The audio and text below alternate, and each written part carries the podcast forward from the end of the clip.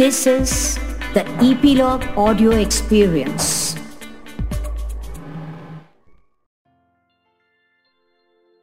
गोपी और मैया को समझाकर अक्रूर जी के साथ कान्हा मथुरा पहुँचे। कैसा रहा उनका मथुरा नगर में प्रवेश? क्या कान्हा की मस्ती भरी लीलाओं के दर्शन मथुरावासी भी कर पाए? कंस को कृष्ण के पराक्रम का कैसे पता लगा? मथुरा से कान्हा की मस्ती भरी कहानियाँ में सुनिए। कृष्ण का मथुरा प्रवेश और धनुष भंग। अभी अक्रूर यमुना नदी में स्तुति कर ही रहे थे कि कृष्ण ने अपना वह रूप जिसे उन्होंने जल के भीतर प्रकट किया था, उसे बदलकर अपने सामान्य रूप में रथ पर आ गए। अक्रूर ने यमुना के बाहर आकर अपने विविध अनुष्ठान कर्म संपन्न किए और विस्मित से अपने रथ पर लौट आए। कृष्ण ने अक्रूर से पूछा आप बहुत विस्मित लग रहे हैं। क्या आपने पृथ्वी, आकाश या जल में कोई अद्भुत वस्तु देखी थी? अक्रूर ने कहा, पृथ्वी, आकाश या जल में जो भी अद्भुत वस्तुएँ हैं, वे सभी आप में विद्यमान हैं। चूँकि आप हर वस्तु से ओतपोत हैं, तब जब मैं आपके दर्शन कर रहा हूँ तो फिर वह कौन सी वस्तु है जिसे मैंने नहीं देखी है? इन शब्दों के साथ अक्रूर ने रथ आगे हाँकना शुरू कर दिया। दिन ढलते ढलते वे बलराम तथा कृष्ण को लेकर मथुरा पहुँच गए। वे मार्ग में जहाँ जहाँ से गुजरते, गाँव के लोग पास आकर वसुदेव के दोनों पुत्रों को बड़े हर्ष से निहारते। ग्रामवासी उनसे अपनी दृष्टि हटा ही नहीं पा रहे थे। नंद महाराज तथा वृंदावन से गोप और ग्वाल रथ से पहले ही मथुरा पहुँच चुके थे। और कृष्ण तथा बलराम की प्रतीक्षा करने के लिए नगर के बाहरी उद्यान में रुके हुए थे। नंद तथा अन्य लोगों से मिलने के बाद कृष्ण ने अक्रूर के हाथ को अपने हाथ में लेकर हँसते हुए कहा, आप रथ लेकर हमसे पहले मथुरा नगरी में प्रवेश करें। तत्पश्चात आप अपने घर जाएँ। हम यहाँ से कुछ समय ठहर कर बाद में नगरी देखने जाएँगे। अक्रूर जी ने कहा, हे hey कृष्ण मैं आप दोनों के बिना मथुरा में प्रवेश नहीं करूँगा। आइए, आप बड़े भाई बलराम, ग्वालों तथा अपने साथियों समेत मेरे घर चलिए। कृपया मेरे घर को कृतार्थ कीजिए। कृष्ण ने कहा, मैं अपने बड़े भाई के साथ आपके घर अवश्य आऊँगा। किंतु पहले मुझे यदु जाति से द्वेष, बैर रखने वाले सभी असुरों को मारकर अपने मित्रों तथा शुभचिंतकों को संतुष्ट करना है। कृष्ण द्वारा ऐसे संबोधित किए जाने पर निराश अक्रूर भारी मन से नगर में प्रविष्ट हुए। उन्होंने राजा कंस को अपने ध्येय की सफलता की सूचना दी कि वे कृष्ण और बलराम को मथुरा ले आए हैं। तब वे अपने घर चले गए। कृष्ण मथुरा देखना चाहते थे। तब नंद बाबा ने समझाया, लल्ला, सीधी तरह से मथुरा नगर को देखकर लौट आना। इसे गोकुल या ब्रज न समझना। यह कंस का महाभयंकर राज्य है। ठीक है, कहकर काना ने बलराम तथा ग्वाल बालों के साथ नगर में प्रवेश किया।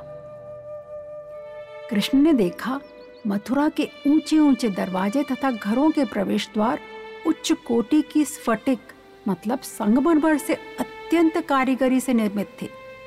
विशाल तोरण और मुख्य द्वार सोने के बने हुए थे। चारों ओर मनोहर उद्यान तथा उपवन इस शहर की शोभा बढ़ा रहे थे। नगर के चारों ओर नहरें फैली हुई थी, जिससे कोई शत्रु सरलता से नगर में प्रविष्ट न हो सके। मुख्य चौराहे सोने से अलंकृत थे, तथा अन्न के गोदाम, भंडार, तांबे और पीतल के बने हुए थे। वहाँ बहुत सारे धनी लोगों के घर थे, और उन्हें देखकर ऐसा प्रतीत हुआ, जैसे एक ही शिल्पकार ने सभी घर निर्मित किए हों, बनाए हों। सभी इमारतों को मूल्यवान रत्नों से सजाया गया था और साथ ही फूलों और वृक्षों से युक्त निजी विश्राम उद्यान भी थे। घरों की वाटिकाएँ, मार्ग, बरामदे, रेशमी वस्त्रों, रत्नों, मोतियों की कढ़ाई से अलंकृत थे। मथुरा मोर तथा पालतू कबूतरों की बोलियों से गूंज रहा था, जो जालीदार खिड़कियों के छेदों पर, रत्नजड़ित फर्शों पर तथा छज्जों और घरों के सामने से सज्जित गलियारों पर बैठे हुए थे। समस्त राजमार्गों, गलियों, चबूतरों में जल का छिड़काव हुआ था। सर्वत्र फूल, मालाएँ, नव अंकुरित जौ, दुर्वा तथा अक्षत बिखेरे हुए थे। घरों के दरवाजों के प्रवेश मार्ग पर जल से सुसज्जित घड़े शोभा दे रहे थे, जिन्हें आम की पत्तियों से अलंकृत किया गया था। दही तथा चंदन लेप से पोता गया था। उनके चारों ओर फूल की पंखुड़ियों तथा फीते लपेटे हुए थे। इन घड़ों के पास झाड़ियाँ, दीपों की पंक्ति, फूलों के गुच्छों, केलों के तथा सुपारी के वृक्षों के तने थे। देखो, वे इसी ओर आ रहे हैं। चौराहे पर एक टक नज़र गड़ाए कुछ नागरिक ज़ोर से चिल्लाए।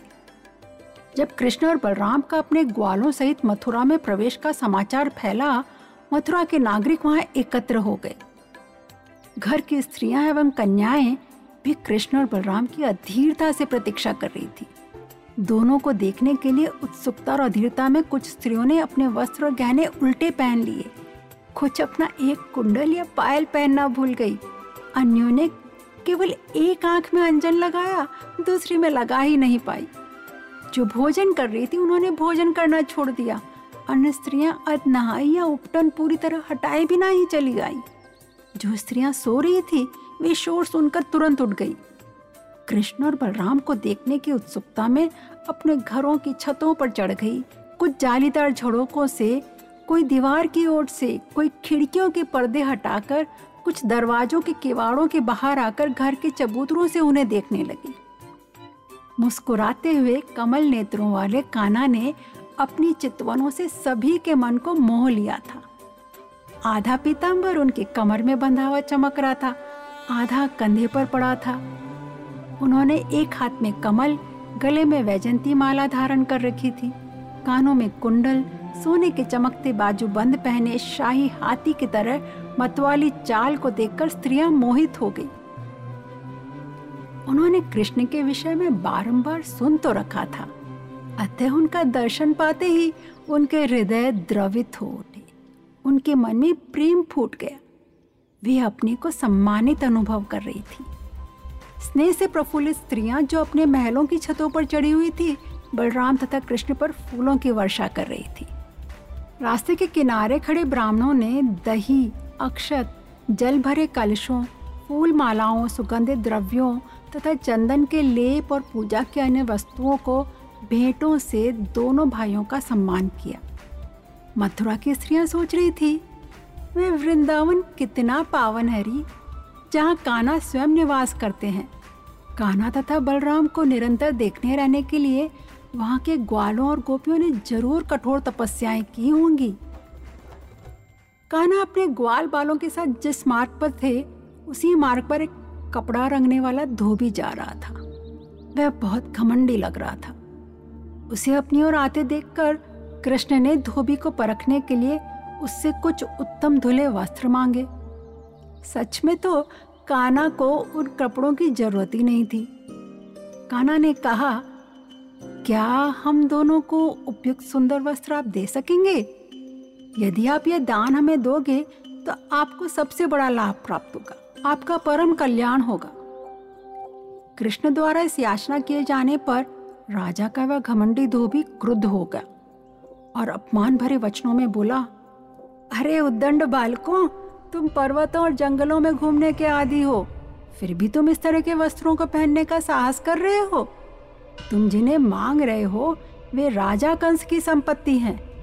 मूर्खों, यहाँ से तुरंत निकल जाओ। जब कोई अत्यधिक श्रृंखल हो जाता है तो राजा के कर्मचारी उसे बंदी बना लेते हैं और जान से मार डालते हैं। उनकी सारी संपत्ति भी छीन लेते हैं। जब वह धोबी इस तरह की बहकी बातें बोला तो देव की पुत्र कृष्ण क्रोधित हो उठे और उन्होंने अपनी उंगलियों के अगले भाग से छुआते ही धोबी के शरीर से उसका सिर अलग हो गया। यह देखकर घबराकर धोबी के नौकरों ने अपने अपने वस्त्रों के गट्ठर गिरा दिए और भागकर चारों ओर ऐसे तितर बितर हो गए, जैसे तेज हवा में बादल इधर उधर हो जाते। अब कृष्ण ने उन वस्त्रों को उठा लिया।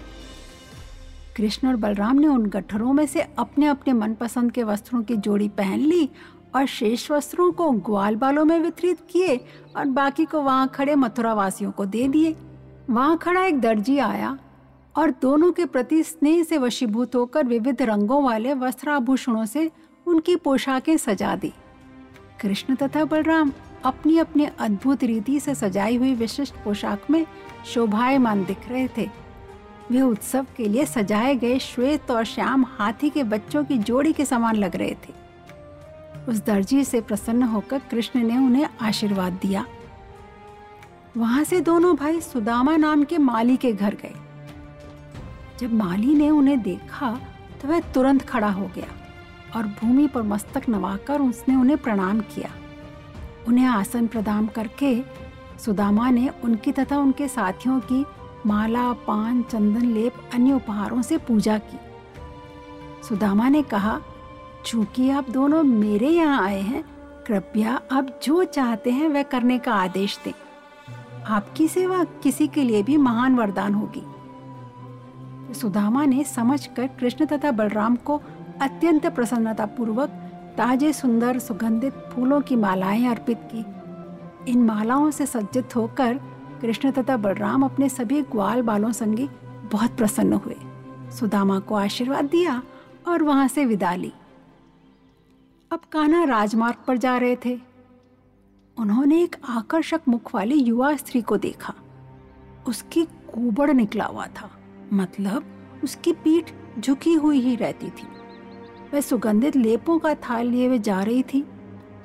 कान्हा ने हंसकर उससे पूछा, हे सुंदर बाला तुम कौन हो? ओ, लेप। हे सुंदरी, ये किसके लिए है? हमें सच सच बता दो। हम दोनों को भी अपना कोई उत्तम लेप लगा दो। दासी ने उत्तर दिया, हे श्याम सुंदर, मैं राजा कंस की दासी हूँ। वे मेरे द्वारा तैयार किए हुए लेपों का बहुत सम्मान करते हैं। मेरा नाम कुब्जा है। जिन लेपों को भोजराज इतना अधिक चाहते हैं, वे भला मैं आपको कैसे दे दूँ? यह सुनकर आसपास खड़े लोग मन ही मन सोच रहे थे यह कुब्जा भी कितनी जाहिल और गंवार है। स्वयं कान्हा उसके सामने खड़े होकर आग्रह कर रहे हैं और यह है कि नहीं नहीं की रट लगाए जा रही है। कृष्ण के थोड़ा और आग्रह पर कुब्जा उनका श्रृंगार करने के लिए तैयार हो गई। कृष्ण के सौंदर्य, आकर्षण, मिठास, हँसी, वाणी तथा चितवनों से अभिभूत कुब्जा उन्हें पर्याप्त मात्रा में चंदन लेप लगाया। कृष्ण ने अपने सांवरे शरीर पर पीले रंग का और बलराम जी ने अपने गोरे शरीर पर लाल रंग का लेप लगवाया। तथा रंगीन कपड़ों में वे अत्यंत मनोहारी लग रहे थे। लेकिन कुबड़ के कारण, पीठ झुकी हुई होने के कारण कुब्जा काना के माथे पर तिलक न लगा पा रही थी। तब कृष्ण ने उसके द्वारा किए गए कार्य से प्रसन्न होकर उसके पैरों के अंगूठों को अपने दोनों पांवों से दबाया फिर उसकी ठुड्डी के नीचे अपने दोनों हाथों की ऊपर उठी एक एक उंगली रखी और उसके शरीर को तनिक उचका दिया। उचकाते ही उसका पूरा शरीर सीधा हो गया। पलक झपकते ही कुब्जा का कुबड़ापन ठीक हो गया। सभी विस्मय होकर देखते रह गए। काना की इस लीला को।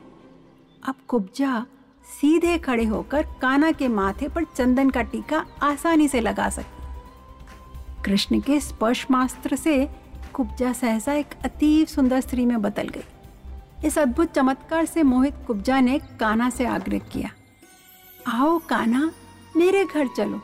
मैं आपको यहाँ छोड़कर नहीं जा सकती। कुब्जा के सबके सामने इस तरह अनुनय विनय किए जाने पर सकुचाते हुए कृष्ण ने पहले बलराम के मुख की ओर देखा, फिर उन्हें चिढ़ाते हुए ग्वाल मित्रों के मुखों पर दृष्टि डाली। फिर हँसते हुए कृष्ण ने कुब्जा से कहा, अपना कार्य पूरा करते ही मैं अवश्य तुम्हारे घर भी आऊँगा। यहाँ से वे व्यापारियों के बाज़ार में पहुँचे। सभी व्यापारी पुष्प, पान, चंदन लेकर उनके स्वागत के लिए खड़े थे। उन्होंने कान्हा, बलराम और सभी ग्वालों का आदर पूर्वक सम्मान किया। यहाँ से कृष्ण ने स्थानीय लोगों से वह स्थान पूछा, जहाँ राजा कंस का धनुष यज्ञ होना था। वे वहाँ गए तो उन्होंने विस्मयकारी धनुष देखा। वह धनुष सुनहरे बेल बूटों से चित्रित था। उसकी लंबाई सात ताड़ के वृक्ष के बराबर थी। देखने में इंद्रधनुष जैसा था। उसका निर्माण आठ धातुओं से मिलकर बना हुआ था। वह कठोर धनुष कई लाख मण जैसा भारी था। इतना भारी था कि हज़ारों मनुष्य मिलकर ही उसे एक स्थान से दूसरे स्थान पर ले जा सकते थे। इसकी पूजा करके इसे यज्ञ मंडप में स्थापित किया गया था। इस अत्यंत ऐश्वर्य धनुष की निगरानी के लिए कंस ने अनेकों सैनिकों और द्वारपालों को नियुक्त किया गया था। जब कृष्ण और बलराम धनुष की ओर बढ़े तो उन्हें धनुष के निकट न जाने की चेतावनी दी गई। लेकिन कृष्ण आगे बढ़ते गए और रक्षकों के मना करने के बावजूद उन्होंने उस भारी धनुष को बड़ी आसानी से उठा लिया। सभी अविश्वास से देखते ही रह गए। अपने बाएँ हाथ से उस धनुष को आसानी से उठाकर कृष्ण ने राजा कंस के रक्षकों को देखते देखते एक क्षण से भी कम समय में धनुष के ऊपर डोरी चढ़ा दी। तत्पश्चात उन्होंने बलपूर्वक डोरी खींची और उस धनुष को बीच में से ऐसे तोड़ दिया, जैसे एक मतवाला हाथी गन्ने को तोड़ देता है। वहाँ उपस्थित जनसमूह ने हर्ष ध्वनि से कृष्ण के बल की प्रशंसा की। धनुष के टूटने की टंकार बिजली की गड़गड़ाहट जैसी प्रतीत हुई और इससे सारा ब्रह्मांड गूंज उठा। सभी प्राणियों के कान बहरे से हो गए। इसे सुनकर कंस भी भयभीत हो उठा। क्रुद्ध रक्षकों ने अपने अपने हथियार उठा लिए। कृष्ण तथा उनके संगियों को पकड़ने के लिए उन्हें घेर लिया और चिल्लाने लगे, पकड़ो, बंदी बना लो, मार डालो! रक्षकों को अपनी ओर आते देखकर बलराम और कृष्ण ने धनुष के दोनों टूटे हुए टुकड़ों को अपने अपने हाथों में ले लिया और उसी से सबको पीटने लगे। इतनी तेज़ी और बल से मार कर रहे थे कि किसी के पाँव, किसी के कंधे फूट गए। उनकी मदद के लिए कंस द्वारा भेजी गई सैन्य टुकड़ी को भी मारकर कृष्ण और बलराम यज्ञशाला के मुख्य द्वार से बाहर आकर अपने ठहरने के स्थान की ओर बढ़ते हुए नगर में घूमते रहे। मथुरा नगरी में तो कोलाहल हो गया। कृष्ण तथा बलराम द्वारा किए गए अद्भुत कार्य और उनके बल, साहस एवं सौंदर्य को देखकर नगरवासियों ने दोनों को नमन किया और सोचा, यह दोनों कोई देव पुरुष ही है। कंस की मथुरा नगरी में अपने नियमों को न मानकर कृष्ण और बलराम अपनी इच्छा अनुसार वहाँ विचरण करते हुए सूर्य अस्त होने पर ग्वालपालों के साथ नगर को छोड़कर अपनी बैलगाड़ी वाले खेमे में लौट आए। खेमे में पाँव धोकर दोनों भाइयों ने खीर खाई। तत्पश्चात यह जानते हुए भी कि कंस आगे क्या करना चाहता है, उन दोनों ने बिना भय के चैन से रात बिताई। दूसरी ओर राजा कंस उसने जब यह सुना कि कितनी सरलता से कृष्ण और बलराम ने धनुष तोड़कर रक्षकों तथा सैनिकों को मार डाला है, वह अत्यंत भयभीत हो उठा। वह काफ़ी समय तक सो नहीं पाया। उसे स्वप्न में भी अशुभ लक्षण दिखाई देने लगे। उसने अपनी परछाई देखी और उसमें उसे अपना सिर ही नहीं दिखा। उसे लगा अकारण ही चंद्रमा और तारे दो दो हो गए हैं। कानों में एक तेज भनभनाट सुनाई देने लगी। उसे बालू में, मिट्टी में अपने पाओ की छाप ही नहीं दिख रही थी। सपने में उसने देखा कि वह गधे द्वारा खींची जा रही गाड़ी पर सवार है। ऐसे जैसे कोई उसे विषपान करा रहा हो। ऐसे अपशक्नों को स्वप्न में तथा जागते हुए देखकर कंस अपनी मृत्यु की संभावना से भयभीत था और चिंता के कारण वह शांति से सो न सका। मथुरा वासियों में काना की लुभावनी छवि और मस्ती भरी लीलाएँ देखकर काना के लिए ढेर सारा स्नेह उमड़ पड़ा। लेकिन धनुष के भंग होने से कंस की शांति तो भंग हो गई थी। अब कंस क्या करेगा? जानने के लिए काना की मस्ती भरी कहानियाँ सुनते हैं ईपीलॉग मीडिया और अपने फेवरेट पॉडकास्ट स्टेशंस पर। बच्चों मथुरा में काना ने आज तीन लीलाएँ कर ली। धोबी को अपने घमट का जवाब दिया, कुब्जा को ठीक कर दिया और कंस द्वारा रखा गया धनुष भंग किया। अब आप इसमें से कौन सी लीला पर काम करोगे? ड्रॉ करें, फैंसी ड्रेस करें और हमें फ़ोटो भेजकर ईपीलॉग किट्स पर ज़रूर शेयर करें।